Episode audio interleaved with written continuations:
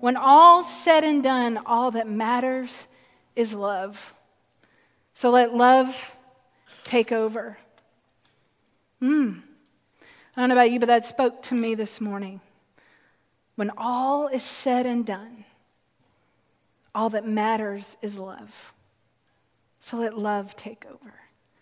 We're so glad you have joined us today here in Crosswalk. We're glad to see you, sort of. You see us, and we sort of see you. But I want to see more of you, so let me know that you are out there. Um, say hey, hello, how are you? Um, say we love you. Let us know how you're doing, please. And share while you're right there, share us right now so all that your friends on your page can see what's happening. Or share the link on our website so everyone knows we are here.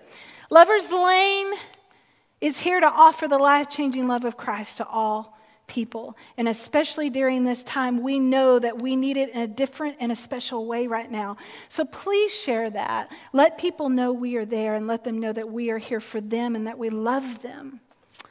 If you're joining us today, or if you've missed a couple of weeks, we are still in our series called Become the Gospel. I'll be real honest with you. When we started this particular series, because of the time that we like, I'm not sure I'm not sure we should, is this the right? A role so reset into become the gospel? How do you become the gospel in the middle of COVID? Well, the more that we have dove into this series, the more I'm thankful that we did.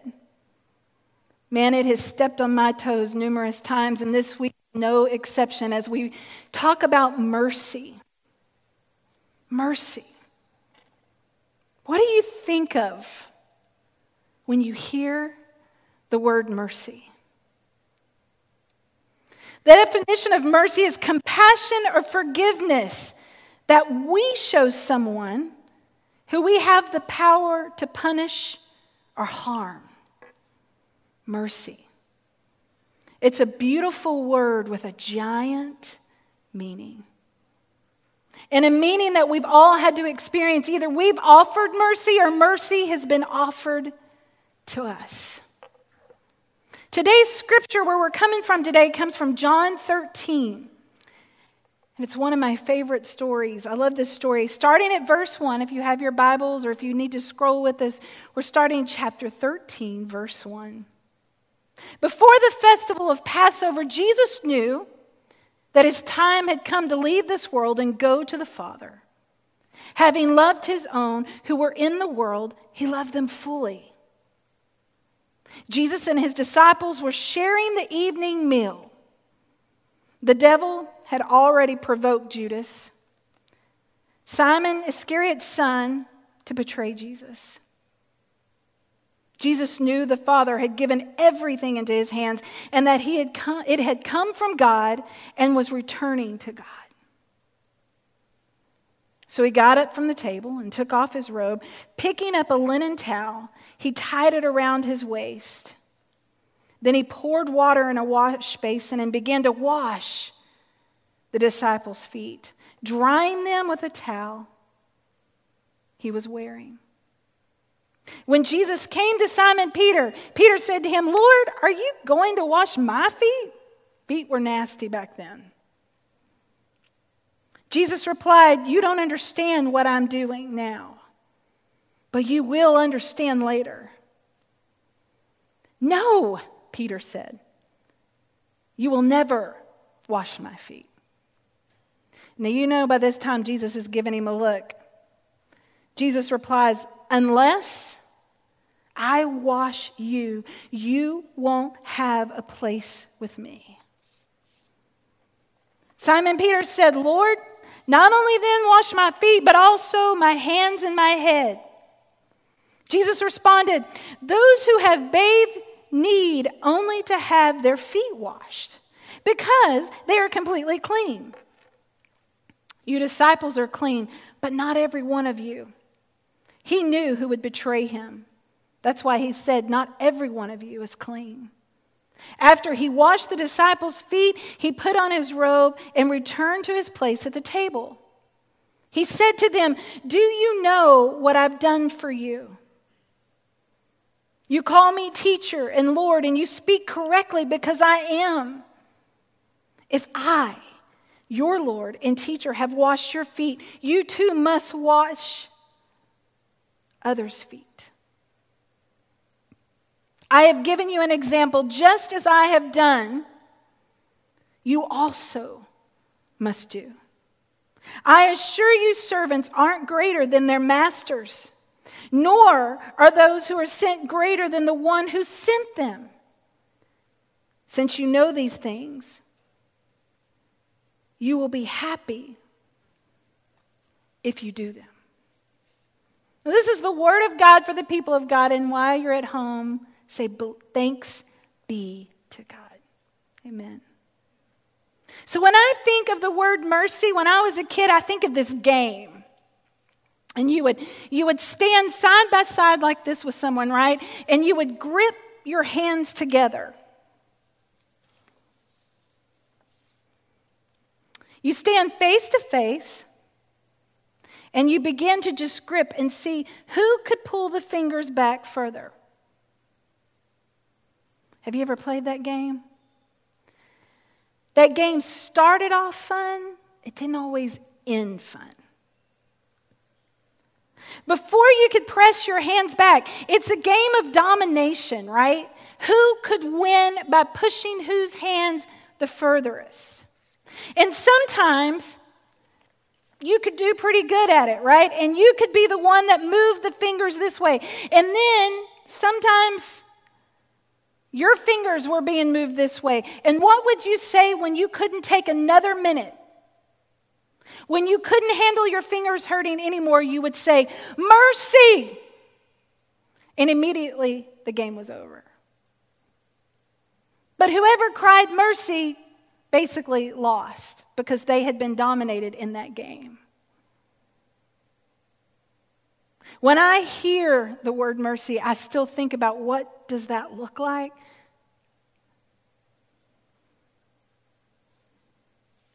I think about how when you're standing there and all of a sudden it's fun, and then the next minute it's not fun anymore if you're the one screaming mercy. Then there are other times it feels like we are on the losing side of this game, right? A lot. Where it feels like everything is dominating us. This COVID 19 time of isolation has felt like a game of mercy sometimes. On one day, I feel like I've got it all together. My stove is back in. It's rolling. Owen ended school on Friday, thank you, Lord, and we made it. I learned I am not a homeschool teacher, but God had mercy on this mama. I feel like I've got it all together, and other days I just feel like I want to give up and say mercy. Today's scripture in this game of mercy teach me that mercy is a two-sided coin. On Sundays, we are the ones who have the power to offer mercy. And on other days, all we can do is pray to receive mercy. So, my first point today is sometimes we have the power to offer mercy. I don't even think we realize the power that can come in our hands in giving mercy. Sometimes to the smallest, to the largest of things. The ability to offer mercy is a reflection of how much power you have in a situation. In our scripture, Jesus knew he would be denied by Peter and betrayed by Judas. That wasn't news to him. It was within his power to punish them, to banish them from the table, or to reject them from his presence. And he would have had every right to do so. Jesus had that power. This was his dinner party. But in this series, we are talking about how to be the gospel. Jesus didn't use his power to punish, Jesus asked and used his power to forgive. To show mercy, what did Jesus do? he washed their nasty feet. And let me tell you, feet aren't pretty to begin with, but they are really bad when you've been walking in sandals 20 miles. Feet are gross. Dirty feet are worse. And his way of showing mercy wasn't, hey, I'm glad you're here. It was, let me put a towel around my waist and let me wash your feet.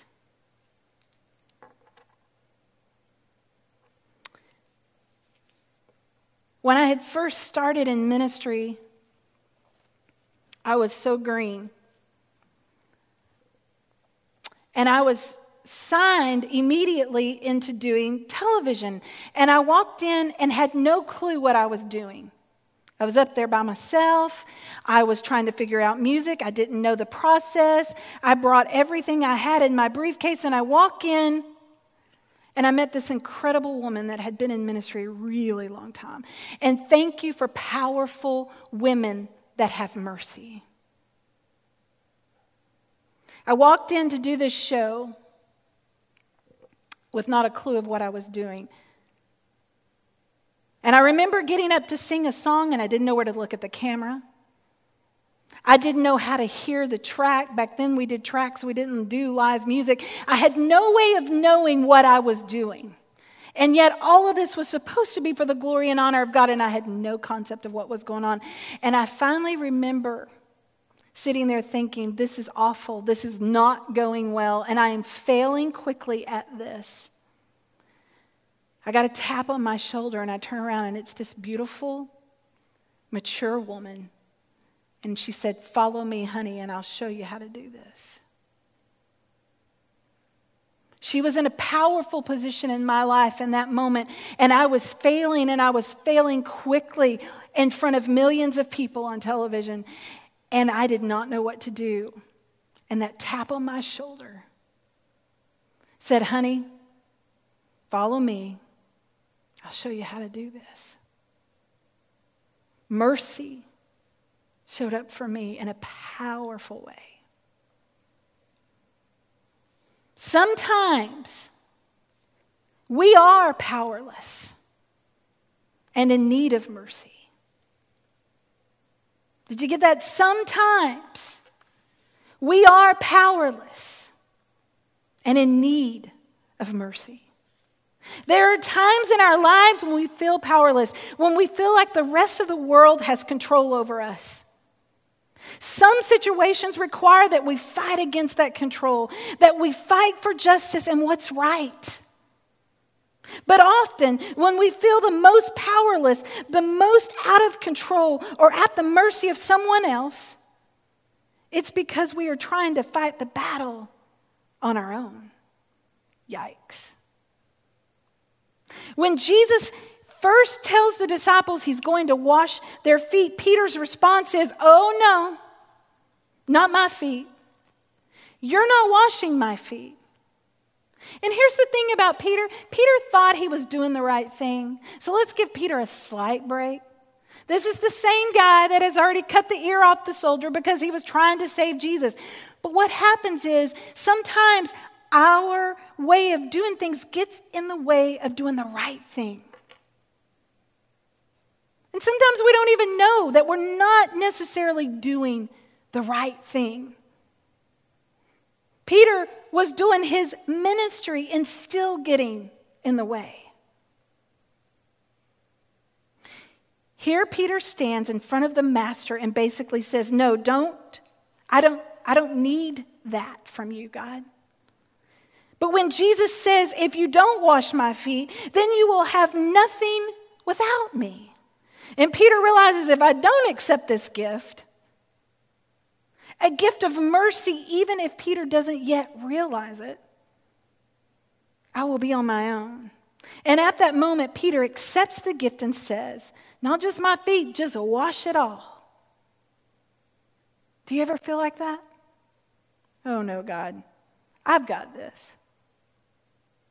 We start to believe that when life is going good, the good fortune, the success, the great relationships, all of the things that give us power in life, we start to believe we've done that all on our own.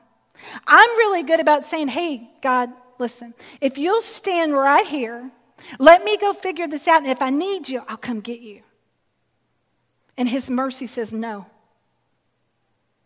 I'm not going to let you go. His mercy says, Hold on, I've got you. His mercy says, I am here for the long haul. And even in the middle of Rona, His mercy says no.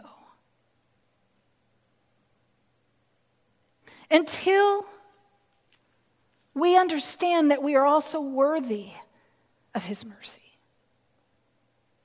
It's not just about letting go of our pride, it's also about letting go of the fact of being aware of what is around us and knowing that God is ever present.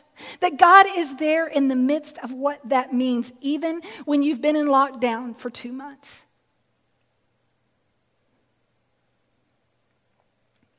Until the power starts to shift.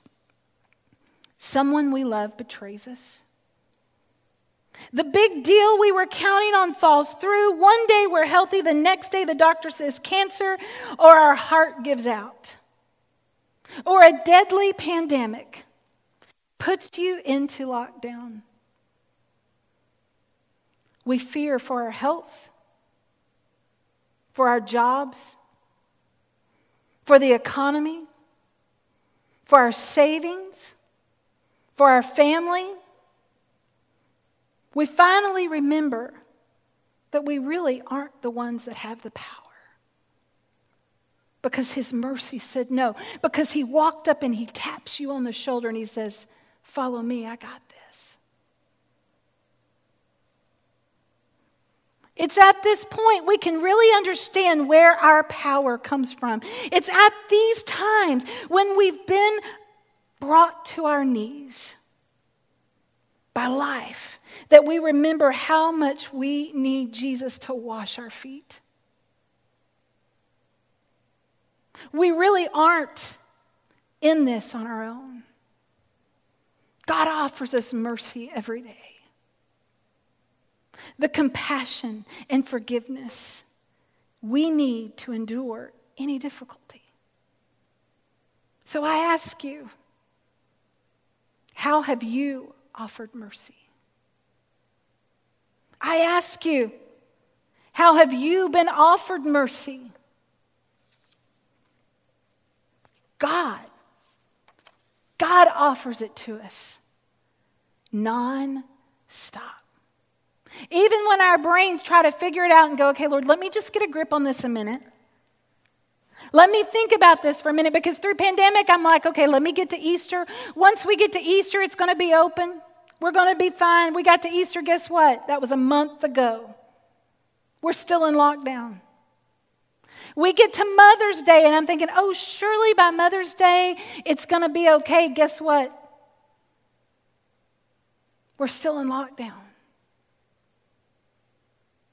My kid finishes school, and I thought, surely, once Summer starts, and you know what? Surely that word, by the way, just a side note, will get you in trouble every time. My son finishes school, and I think, okay, summer will come, it will be okay. I'm not sure that we won't still be in lockdown. Some of you are tired of doing church at home. Let me tell you, it's not a breeze to sit here and do church and preach to an empty room, but the Spirit of God and the mercy of God is still there and still present, and He's right there with you. God offers mercy to us all, every single one of us, every day. Christ sits with you and He wants to wash your feet.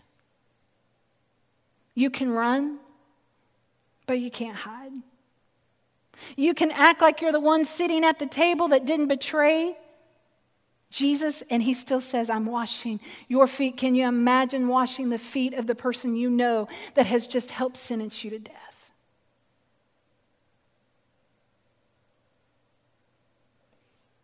But his mercy says no. I'm not going to let you go. I'm not going to let you be afraid. I'm not going to let you sit there and go through this alone because He has the power. and he taps you on the shoulder. And he says, Hey, I got you. Just follow me. Graduates, this didn't look like the way you had planned.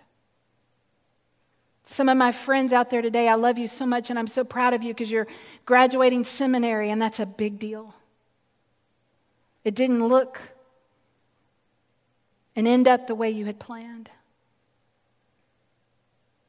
But God's mercy, God's mercy is there.